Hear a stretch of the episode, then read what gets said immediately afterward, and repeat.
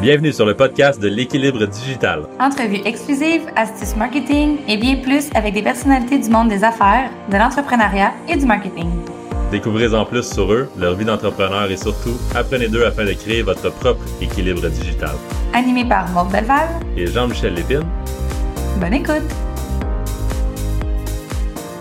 C'est quoi vivre autour du monde, genre au Mexique, puis travailler moi, au Québec? Oui. Ben, c'est une chose essentielle dans la fenêtre un mardi matin parce que t'as plus d'Internet.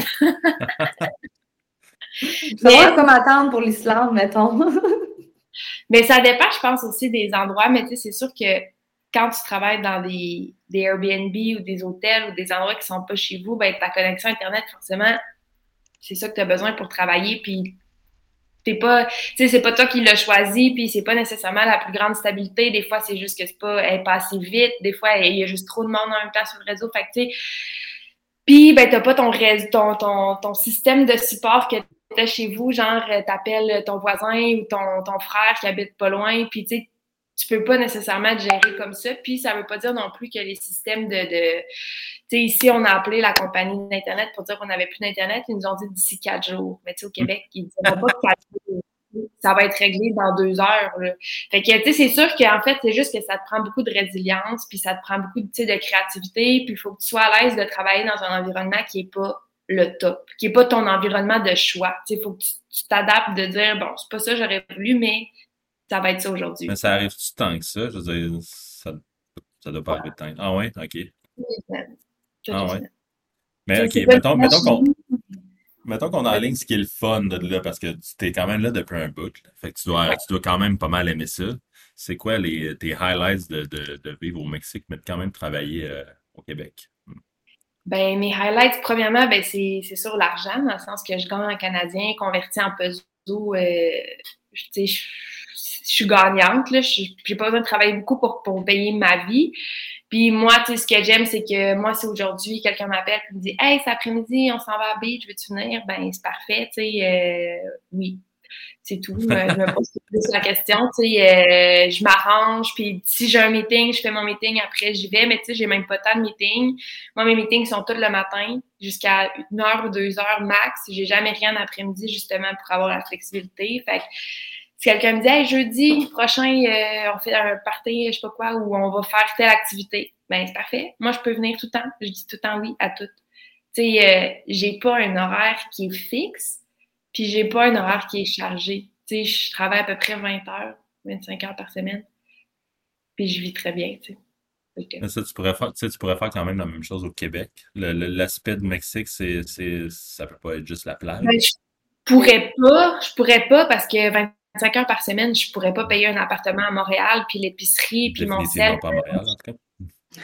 Hein? Définitivement pas à Montréal, en tout cas. Mais tu sais, c'est ça, c'est que c'est cher, puis même, tu sais, je te dirais que même ailleurs, tu sais, c'est que c'est vraiment plus cher, là. On parle d'ici, mon coût de la vie, là, tout ce que j'ai, mes paiements par mois, c'est en bas de 500 $. Fait que, tu sais... Comment ça fonctionne avec ton téléphone? Ben le téléphone, ici, en tout cas, ben dans beaucoup d'endroits, mais mettons, au Mexique, c'est t'achètes une carte SIM au dépanneur, ça coûte à peu près 3$. Puis à tous les mois, je vais au dépanneur, ça me coûte 12$ par mois. J'ai texto limité, réseaux sociaux limités, puis j'ai 3 gigs d'Internet. Je vais le payer au dép. Réseaux sociaux illimités ou genre les données illimitées? Facebook, WhatsApp, Messenger, Instagram, c'est illimité. Ah ouais. Puis si t'es en dehors de ces applications-là, ben là, tu tombes sur tes gigs, puis là, moi, je vois. OK. C'est bon. C'est ça que j'ai en tête pour l'Islande. Parce qu'hier, j'ai appelé la compagnie de téléphone. Puis c'est comme quand même assez dispendieux pour juste garder le même forfait dans un autre pays. Là. Fait que c'est ça que j'ai en tête d'aller acheter une carte SIM, justement. Fait que je me suis posé la question en rose. Oui, quand tu es à l'étranger, c'est tout le temps mieux d'aller t'acheter une carte SIM de la place parce qu'au Canada, on n'a pas des bons forfaits. Je pense qu'en Europe, les Européens ont des bons forfaits à l'international, mais pas nous. Fait que souvent, c'est juste vraiment plus simple d'aller s'acheter une carte. Puis sinon, niveau tu parlais des lois aussi, du ça de travailler à l'étranger. Je sais que tu as fait beaucoup de recherches par rapport à ça. C'est quoi les résultats de tes recherches? Ben, c'est compliqué, puis il n'y a pas nécessairement de réponse claire de la part du gouvernement. Fait que c'est comme un peu freestyle. Tu vas selon ce que tu penses, puis si jamais tu fais poser des questions, ben, t'expliques un peu ce pourquoi tu as pris cette décision-là. Mais tu sais, en gros, c'est que lorsque tu es à l'étranger, ben là, premièrement, tu perds ta RAMQ, puis tout ça après 180 jours. Mais ça, c'est pas nécessairement le problème. Le problème, c'est que tu peux perdre ton statut fiscal. Puis quand tu perds ton statut fiscal, ben c'est que tu es imposé comme si tu n'étais pas Canadien et ton taux d'imposition peut doubler.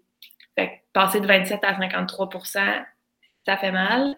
Fait que, tu sais, faut que tu t'assures, dans le fond, que tu as assez de liens financiers avec le Canada pour qu'ils voient que tu continues à participer à l'économie puis qu'ils décident de te laisser ton taux d'imposition normal. Fait que ça, tu sais, faut que tu gardes tes cartes de crédit, faut que tu gardes des comptes de banque ouverts, faut que tu aies l'argent qui se promène, faut que tu aies un permis de conduire, faut que tu aies, le plus possible de choses parmi ceux-là. Tu sais, des placements, si tu as des placements de CELI, de REER, ben c'est bon aussi. Fait que tu montres que tu es encore active au Canada pour qu'ils décident de te laisser ton taux d'imposition. Mais ça, c'est pas déterminé. Fait que la façon la 100% sûre d'avoir une réponse, c'est d'aller voir un fiscaliste. Mais les fiscalistes, ça coûte 250$ de l'heure. Fait que pensez-y bien. Mais c'est ça. Tu l'as-tu fait? T'as-tu été voir un fiscaliste? C'est comment tu as trouvé ton information? Oui, j'ai été voir un fiscaliste. Fait que ça, c'était ton coup de la vie direct en 2 heures. J'ai trouvé un fiscaliste qui a bénévolement répondu à mes questions. Mais oui. Tu dois-tu faire ça longtemps? Non? C'est-tu un début? C'est-tu à la fin? T'es-tu genre, c'est ça, c'est ma vie, puis je l'aime, puis je me vois là à vie? Ouais, c'est ça, c'est ma vie. Je pense pas retourner au Canada jamais, là. Je pense pas en vacances, là, mais pas pour aller habiter. Mexique, probablement non plus que ça ne durera pas ad vitam aeternam, mais j'aimerais ça continuer à voyager un peu, trouver une autre place, puis éventuellement rester plus de façon permanente dans un autre endroit, mais ça va certainement être une place où il fait chaud puis il y a une plage. Mais pourquoi le Mexique en ce moment? Je suis arrivée ici parce que j'avais un billet d'avion pas cher, puis c'est le seul pays qui me permettait d'entrer. Fait que j'ai pris le billet d'avion le moins cher, je suis arrivée ici, puis finalement, c'est ça, j'ai rencontré mon copain, donc finalement, je suis restée ici. Raconte-nous donc ça, juste pour le fun. Quelle partie? Le rencontrage de copains. C'était... Moi, j'étais à sa plage, puis c'était la première journée que je suis arrivée. Puis là, il y avait un beau petit gars qui lisait un livre sur la plage. Je me suis dit, qui lit un livre sur la plage un dimanche? Alors donc, on s'est parlé. On est allé le voir, puis on a pris une bière, on a pris un taille souper, puis après ça, on s'est pas lâché depuis cette journée. La première journée, c'est surtout ça que je voulais te faire dire. C'est la première journée, t'arrives, t'es là, ouais, OK, j'ai les pieds dedans, là. Oui, j'étais arrivée le 5, puis le 6, on s'est rencontrés, puis finalement, ça a changé le cours de mon projet d'habiter à l'étranger, mais pour le mieux, j'imagine. Pourquoi tu veux, parce que tu viens de parler de ça, pourquoi tu voudrais quitter le Mexique? C'est quoi qui est problématique? Pourquoi aller ailleurs? Parce que si t'as quand même, en parlant de ça, tu as quand même la volonté de vouloir comme avoir un nid, hein, éventuellement, et de rester à la même place, mais pourquoi pas le Mexique? Si t'es là, puis t'aimes ça, c'est cool. Je suis là, j'aime ça, ça dépend des jours. Non, mais c'est une très belle culture, c'est un beau pays, c'est pas, c'est rien contre le Mexique, mais c'est pas nécessairement, tu sais, j'ai quand même fait presque tous les pays en Amérique du Sud, puis il y a la culture latine que moi j'aime beaucoup, mais je trouve qu'au Mexique, ils ont des aspects de leur culture qui me rejoignent moins, puis je m'imagine plus dans d'autres pays. Ou est-ce que c'est moins confrontant pour non, mais c'est parce que je veux pas dire des choses négatives sur le pays ou la culture, là, mais tu sais, premièrement, il y a la corruption, puis les cartels, la drogue, les armes à feu, la violence qui est très présente, puis c'est pas dirigé contre les gens. Si t'es pas impliqué dans le problème te cherchera pas non plus, mais t'as toujours, par contre, le risque d'être à mauvaise place au mauvais moment. Ce qui n'est pas le cas pour certains autres pays d'Amérique latine? Pas autant que ça. T'as-tu tes conseils de voyage à donner? On est rendu genre Wavency, occupation double pour le couple, puis le voyage. Je pense juste que premièrement, c'est de ne pas faire des choses que tu ne devrais pas faire quand tu n'es pas chez vous, même si tu es chez vous, c'est-à-dire prendre la drogue ou genre ce genre d'activité. C'est juste que tu t'es loin de ça. Mais sinon, je pense juste en général. pour remarquer les choses que des fois, quand t'es un peu en mode party ou vacances, ben tu remarques pas. Fait que c'est de regarder comment les gens ils se parlent, comment les gens ils circulent, c'est qui les clics, c'est quoi qui se passe. C'est d'être très vigilant, puis c'est beaucoup d'observation, puis souvent on oublie d'observer, tu sais.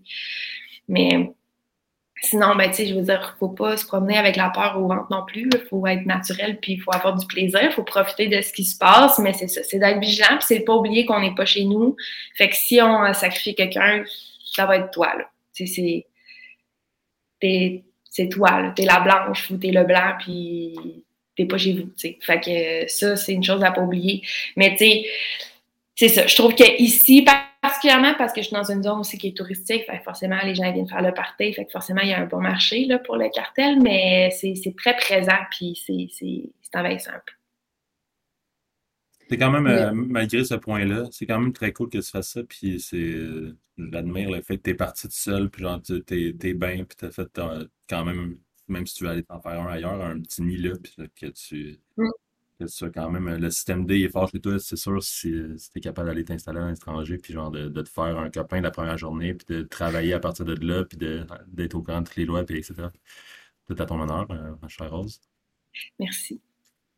Sinon, niveau... entreprise par rapport au fait que bon, ça va faire quoi? Combien de temps déjà qu'on collabore plus ensemble officiellement? Presque un an. Comment ça se passe au niveau... c'est quoi les plus grands défis que tu as vus? Pas nécessairement, ça peut être mêlé au fait que tu es à l'étranger, mais juste en général. Je pense que les plus grands défis, c'est toujours de trouver des personnes avec qui la collaboration est facile, fluide, en confiance. T'sais, des fois, tu as l'impression que quelqu'un a vraiment du bon vouloir, puis finalement, c'est une collaboration qui est difficile, puis qui n'est pas selon les termes ou selon ce que tu avais perçu que ça serait au départ. Puis finalement, tu es des fois pris dans des engagements qui te donnent plus de plaisir. Pour moi, c'est sûr qu'on comprend que ma vie est basée sur le plaisir, principalement. Fait que c'est rushant pour moi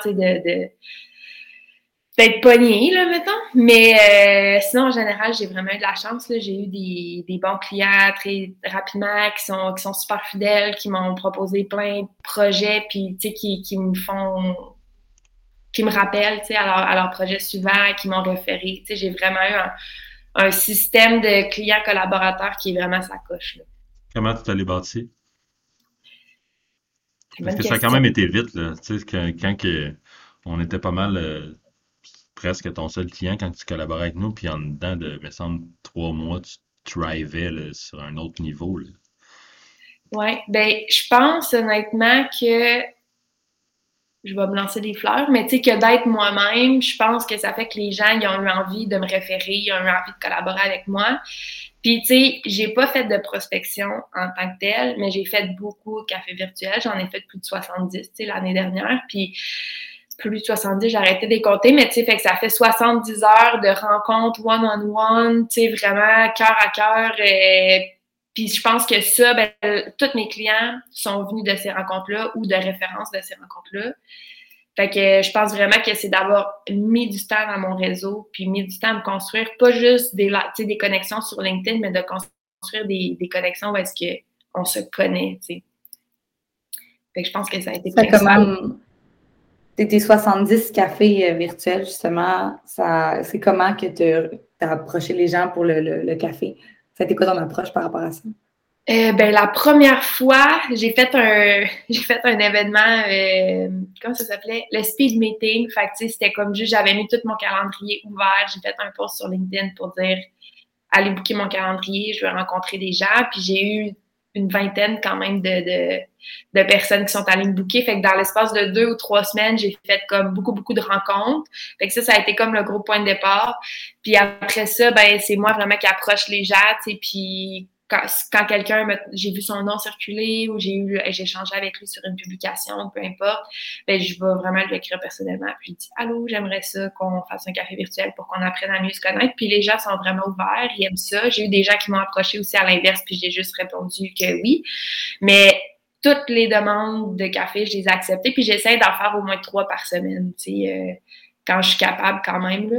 Fait qu'un petit 3 heures à chaque semaine pour continuer à l'agrémenter, puis là, des fois, je me refais des deuxièmes meetings, là, je sais, ça fait un an, fait que là, je commence à me faire des deuxièmes deuxième rencontre comme de rafraîchissement, puis les gens glacé. Café glacé. Excusez.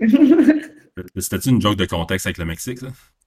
Non, est-ce qu'elle a dit « je veux faire des petits rafraîchissements ». Ah, oh mon Dieu! On est là, là, on a vécu ça ensemble. Incroyable. Ok, je te laisse poursuivre, Rose. Gros pourri ou rien. Bon, on va revenir, les amis. Chère audience, on est revenu dans 3, 2, 1, let's go!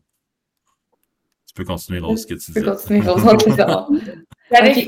Fait que là, tu fais des rafraîchissements, c'est ça, avec les gens après un an qui se fait. Puis au niveau de justement ces relations-là, c'est-tu des gens que tu contactes régulièrement, que tu prends des nouvelles?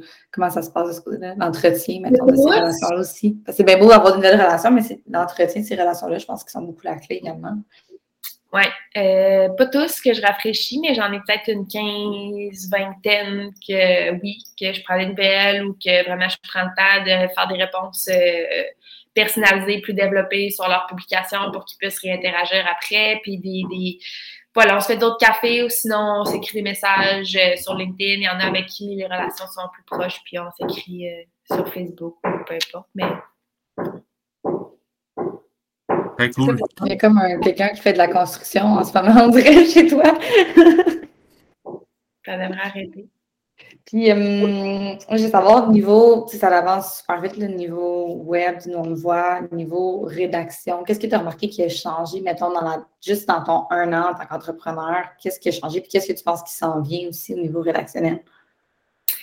Bien, ce qui a changé... Ben, tu sais, c'est toujours en évolution, c'est en constante évolution, ce qui est le genre de texte qui est à la mode, le genre de publication qui fonctionne ou qui fonctionne pas, c'est toujours, tu sais, là, c'est beaucoup de storytelling, mais l'année dernière, c'était un petit peu moins ça. Fait que c'est toujours de se garder à l'affût, là, ça change tout le temps. Ce que je pense qui s'en vient, c'est que je pense que la rédaction va de moins en moins être au premier rôle, puis que ça va être de plus en plus du soutien à la vidéo, du soutien à l'audio, tu sais, ça va être plus pour faire des textes de fond, style pour le SEO, mais que ça va être moins des textes qui vont être faits pour être lus. Fait que ça, je pense, ou que ça va être des textes de plus en plus courts, des articles de blog de 5000 mots, je pense plus que ça va pogner tant que ça. Fait que je pense que de plus en plus, la rédaction, ça va devenir en appui à d'autres médiums, puis ça va comme être un peu moins ce qui va être mis au devant. Reste que les réseaux sociaux comme LinkedIn, non. Mais si on parle, exemple, de sites web, de blog, c'est de plus en plus court. Fait que c'est de moins en moins la chose qui flash, tu sais. Sinon, au niveau, justement, storytelling, y a-tu comme 3-4 bonnes pratiques pour toi que c'est comme des super importants là, à faire, là, justement? Donc, on parle sur LinkedIn, là, plus précisément. Oui. Ben, je pense que la première étape, numéro 1, c'est de trouver les émotions que tu veux véhiculer. Parce que le storytelling, ça marche quand ça génère une émotion. Puis si tu fais juste raconter ton histoire puis que ça génère rien, on s'entorche, tu as perdu ton temps. T'sais. Fait que il faut que ça génère une émotion. Puis fait que la première étape, c'est vraiment qu'est-ce que toi, tu as ressenti à ce moment-là, puis qu'est-ce que tu as envie que les gens ressentent. Tu veux-tu qu'ils trouvent ça drôle, que ça soit humoristique? Est-ce que tu veux qu'ils pleurent avec toi? Est-ce que tu veux qu'ils soient sous le choc? Est-ce que tu veux qu'ils soient fiers puis soient motivés? T'sais, fait que ça, premièrement, il faut que tu saches où tu t'en vas. Puis, ben la deuxième étape, c'est de commencer avec 1 ou 2 phrases au début qui sont vraiment poignantes puis qui donnent envie d'en savoir plus. On s'éloigne des clichés. Vous ne saurez jamais ce qui m'est arrivé. Ça, c'est pas une bonne introduction. Fait que, tu sais, il faut que tu sortes des clichés, mais il faut quand même que tu viennes ton lecteur. Et je dirais que la troisième étape, ben après ça, c'est juste d'écrire simplement. Tu sais, d'enlever les éléments qui sont flafla, là, tu sais, qui sont importants pour toi, puis ça te fait rire, mais ça change rien à l'histoire. Fait qu'enlève-le pour que dans l'histoire, ben ça soit court, ça soit concis, puis que ça soit juste des éléments qui font avancer. Tu sais, fait que je pense que c'est 3 points quand même qui sont importants. Tu m'as déjà reproché ça, d'ailleurs. Tu mets trop de verbes dans tes textes, Jean-Michel. C'est quelque chose que je fais, c'est un souci de passer à travers mes textes, puis de faire comme, OK, tel adjectif était vraiment pas nécessaire, comme telle chose. J'enlève comme, je vais venir épurer une fois que j'ai fini comme ma rédaction. Fait que je suis contente que tu le mentionnes comme point aujourd'hui. Mais ce que Jean-Michel disait, c'est qu'il disait 2 verbes au lieu d'1, mettons, pour pouvoir faire. Mais pour faire, pourquoi pouvoir faire? Pour faire. L'action, c'est faire, c'est pas pouvoir. Fait que c'est ça, mais on a tendance à faire ça parce qu'à l'oral, on va le dire de cette façon-là, puis c'est vraiment correct, mais à la lecture, ça fait que les phrases sont longues, puis ça fait qu'on décroche, puis on se rend pas au bout qui est comme le bout intéressant. Ouais. C'est un bon point, j'ai noté. Mais il y a beaucoup de monde qui font ça parce que c'est ça qu'on fait à l'oral. Puis, exemple, on est à l'université, c'est ça qu'on va écrire dans nos textes aussi parce qu'en fait, ça a un certain sens. Mais quand tu as un nombre limité de caractères, ben, c'est ce genre de choses-là qu'il faut que tu vois. Non, mais pour revenir à une des phrases que tu as dit, c'est l'accroche au départ là, de faire les 2 premières phrases, que c'est vrai pour tout le texte. C'est comme si tu veux guider les yeux, c'est aussi que ça soit pas lourd à la lecture. Pour que ça soit pas lourd à la lecture, mais fais ça simple. Maud, elle a fait un post la semaine passée sur le Enter Happy, là. Elle a le Enter Happy pour faire en sorte que tous ces paragraphes soient comme une phrase, 2 phrases, une phrase. Parce que c'est bien moins lourd à lire visuellement quand tu as juste une phrase ou quand tu as des bullet points ou quand tu as des. Ça va vite. C'est cool. Ouais. Un des trucs que je voulais aborder, Rose, avec toi, c'est. Un des premiers trucs que tu m'as raconté quand tu t'es parti à ton compte et que tu as commencé à LinkedIn, c'était que tu haïssais LinkedIn. Tu haïssais à faire du contenu, puis que tu en faisais pareil, puis que tu as comme appris à aimer ça. Puis je veux que tu dises pourquoi, puis je veux qu'on en parle après. C'est une question quand même complexe. Mais j'ai appris à aimer ça parce que j'ai vraiment vu la valeur du réseau social derrière moi. Tu sais, maintenant, je suis vraiment la fatigante qui parle de LinkedIn à tout le monde.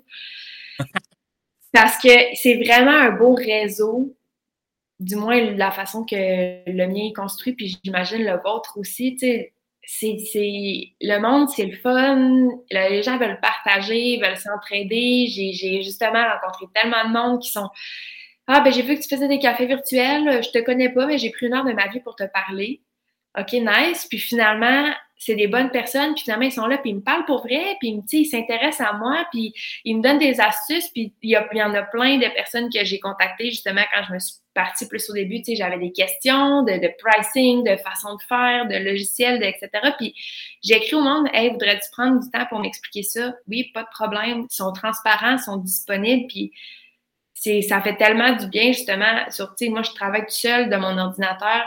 J'ai pas un réseau autour de moi, mais mon réseau, il est vraiment là sur LinkedIn, puis il est vraiment présent. Puis quand j'écris maintenant, j'écris pas juste parce qu'il faut que je sois présente, j'écris parce que je parle à ces personnes-là, tu sais. Je le sais, c'est qui les gens qui lisent. Fait que je sais vraiment que je parle, tu sais, je parle à Maud, je parle à Nathalie, je parle à Nadine, je parle à François, je parle à JM. C'est à eux que j'écris, là. C'est eux qui vont me lire. Puis il y en a plein d'autres aussi, puis tant mieux, mais la personne primaire, ben c'est les gens avec qui j'ai connecté. Fait que ça, c'est cool, tu sais. C'était super beau l'angle que tu as été. Je rajouterais en disant que tu parlais de ça à la base parce que c'est aussi dans le type de contenu que tu faisais, que je pense que tu te sentais un peu obligé, puis que finalement, tu as comme trouvé de OK, moi, ça me tente de me parler de tout ça, fait que je vais parler de tout ça. Ouais. Puis là, j'imagine que ça se mêle à tout ça que tu viens de dire, de justement, tu sais à qui tu parles, fait que là, ça me tente de parler de ça aux gens à qui ça me tente de parler. Ouais. C'est aussi à l'étape que tu as dit quand tu as décidé, OK, là, je vais être moi-même, puis je vais faire vraiment les choses comme pour être moi-même à travers ça. Fait que j'imagine que là, il y a eu comme un déblocage aussi au niveau de ton contenu. Ça l'a paru dans ton type de contenu. Moi, je l'ai vu, là, l'évolution aussi. Ça l'a vraiment paru, là, le fait que, bon, des fois, tu veux, c'est qu'une petite phrase parce qu'on dirait que j'avais juste envie de publier, fait que je le fais, ça a l'air spontané, puis c'est le fun. Okay. Oui, parce que c'est sûr que quand quelque chose est forcé, ben c'est forcé, puis quand quelque chose est comme naturel, ben c'est ça, ça apparaît. Puis ce que je fais maintenant, c'est que quand j'ai une idée, je l'écris pas sur un papier. Je m'en vais le rédiger tout de suite au complet, puis je le cédule. Fait que là, tu sais, mettons, j'ai des trucs des trucs qui vont être postés automatiquement jusqu'à la fin de février. Mais je vais avoir des idées d'ici là, puis ils vont juste s'ajouter à la fin. Puis si j'ai de quoi qui c'est vraiment d'actualité, ben tu sais, je les interchange dans ma grille, mais j'écris tout de suite toute mon idée quand je l'ai, puis comme ça, je sais que j'ai des trucs jusqu'à la fin février. Fait que j'ai jamais la pression. Puis quand j'écris, c'est parce que j'ai une bonne idée, puis ça me tente de l'écrire. Donc, tu fais une partie de ton contenu toute d'une shot, une journée, ça te tente, puis tu fais ça, non? Non. Mais tu t'en as jusqu'à fin février. Parce que non, quand ça arrive. Oui, c'est ça. Maintenant, je peux être, exemple là, après la rencontre, j'ai une bonne idée, ben je vais le rédiger, mais je vais en rédiger juste un, puis je vais le mettre à la fin. Là, ça va être la première semaine de mars. Souvent, je les fais un par un quand même, mais je les fais dans des moments où est-ce que... OK. C'est pas, mettons qu'elle a 5 idées par semaine, mais quand on en publie 3, ben, ça en fait 2 pour la semaine prochaine, puis ainsi de suite, ça s'accumule. Et voilà. Parce que moi, je suis pas capable de me dire « Parfait, lundi matin, je fais ça. » Aucune chance. Ça va pas arriver. T'es pas routinière. Non, moi, lundi matin, je me lève, je m'habille, je déjeune, je m'assois et je fais ce que j'ai envie. C'est-à-dire, des fois, je travaille pas, des fois, ben, ça va être de rédiger pour tel client, des fois, ça va être de rédiger pour moi, des fois, ça va être de faire des visuels pour mon Instagram, des fois, ça va être de faire de la paperasse. Mais je sais jamais ce que je vais faire. Wow, c'est quoi ça, des visuels pour ton Instagram? Tu commences à te builder une page Instagram? Ouais, ben, ça fait quand même un petit coup que je l'ai, mais là, j'ai commencé à plus publier hebdomadairement. Ça se dit, je pense. On l'accepte. On va aller suivre ça. Sinon, le nom Ondas Marketing, ça vient de où, le nom? Ben, ça vient de... Je cherchais quelque chose qui, comme moi, flot, sans règles. C'était pas quelque chose qui était cadré. Là, ça, c'est sûr que ça ne fonctionnerait pas. Puis là, ben c'est sûr que moi, ma vie, c'est être à côté de la mer, c'est d'être dehors, c'est d'être un peu au gré des événements aussi. Puis c'est ça, nature, un peu sans limite. Je voulais quelque chose aussi qui était un peu espagnol parce que c'est vraiment, ben c'est la langue que je parle le plus à tous les jours, mais en même temps qu'elle allait bien se dire en français parce que mes clients sont là. Alors, finalement, j'ai trouvé ce mot-là que ben, c'est une onde, dans le fond. Fait que c'est comme les ondes dans l'eau, c'est comme les ondes partout. Puis, ben, ça n'arrête jamais une onde de se réverbérer, mais tu sais jamais exactement sur quoi elle va se réverbérer. Fait que, tu sais, c'est comme, je trouvais que c'était quand même représentatif. Fait que, voilà, Ondas. Et c'est quoi Ondas? C'est cool, passant le savoir. Oh, vas-y, Jim. Et c'est quoi Ondas Marketing? Tu fais quoi? C'est quoi, parce qu'on n'en a même pas parlé. Fait que là, nos chers auditeurs vont se rendre jusqu'à ici en sachant pas. En sachant que tu es une digital nomade et que tu es une bonne humaine, mais en sachant pas, qu'est-ce que tu fais? Bien, ce que je fais de la rédaction web et de la stratégie aussi. Je rédige principalement pour les réseaux sociaux. LinkedIn, on en a parlé un peu, mais je fais aussi du Facebook, du Instagram. Je me limite idéalement à ça. Puis j'ai de plus en plus de sites web, d'infolettes, d'articles de blog. J'ai incorporé le SEO à ma formation. Je fais une formation SEO pour être capable justement d'aller rédiger des sites web, puis tu sais, les méthodes de description, etc., des articles de blog. Je fais de la traduction aussi, français, anglais, espagnol. Fait que j'ai des services qui sont très larges parce que j'aime pas la routine, j'aime apprendre puis j'aime être challengée, mais ça reste toujours au niveau de l'écriture. Voilà. Parce que c'est vraiment cool. Ce que je m'en allais dire par rapport à, je retourne dans l'autre sujet, là, mais à ton nom, c'est drôle parce que, tu sais, on a collaboré ensemble vraiment longtemps, puis tantôt un peu, comme tu disais, tu te tiens, mais tu connectes avec des gens aussi qui te ressemblent souvent. Là. C'est ce qui fait que tu entretiens des relations parce que les gens te ressemblent. Puis, Jean-Michel et moi, quand on parle de Wavency, on parle souvent aussi d'une wave, un peu comme un onde, puis tout ça. Fait que ça se ressemble quand même. Puis, je pense qu'on a un peu la même énergie par rapport à ça. C'est vraiment cool. Oui. Ouais, on est connectés. Là, personne ne nous voit, là, mais on fait comme un signe. C'est bon. Ben écoute, c'est vraiment le fun de t'avoir reçu aujourd'hui. Je finirai avec la question là, que tout le monde nous entend tout le temps parler, mais comment, toi, tu trouves ton équilibre digital sur le bord de l'eau? Et ça, c'est une bonne question. J'ai vraiment une relation amoureuse avec les réseaux sociaux ce temps-ci, fait que je suis en grand... C'est dur pour moi de le gérer, mon équilibre digital, honnêtement. Mais j'essaie vraiment de mettre le plus possible de sincérité, puis d'honnêteté, puis de transparence, puis de pas jouer un personnage, entre guillemets, sur les réseaux sociaux. Puis je le fais en montrant des aspects de moi qui sont moins glorieux, si je peux dire. Tu sais, par exemple, la publication que j'ai faite en janvier, au retour des fêtes, que tout le monde publiait. Les seuls qui ont publié, c'est ceux qui étaient pleins d'énergie, gonflés à bloc et vraiment motivés pour le début d'année.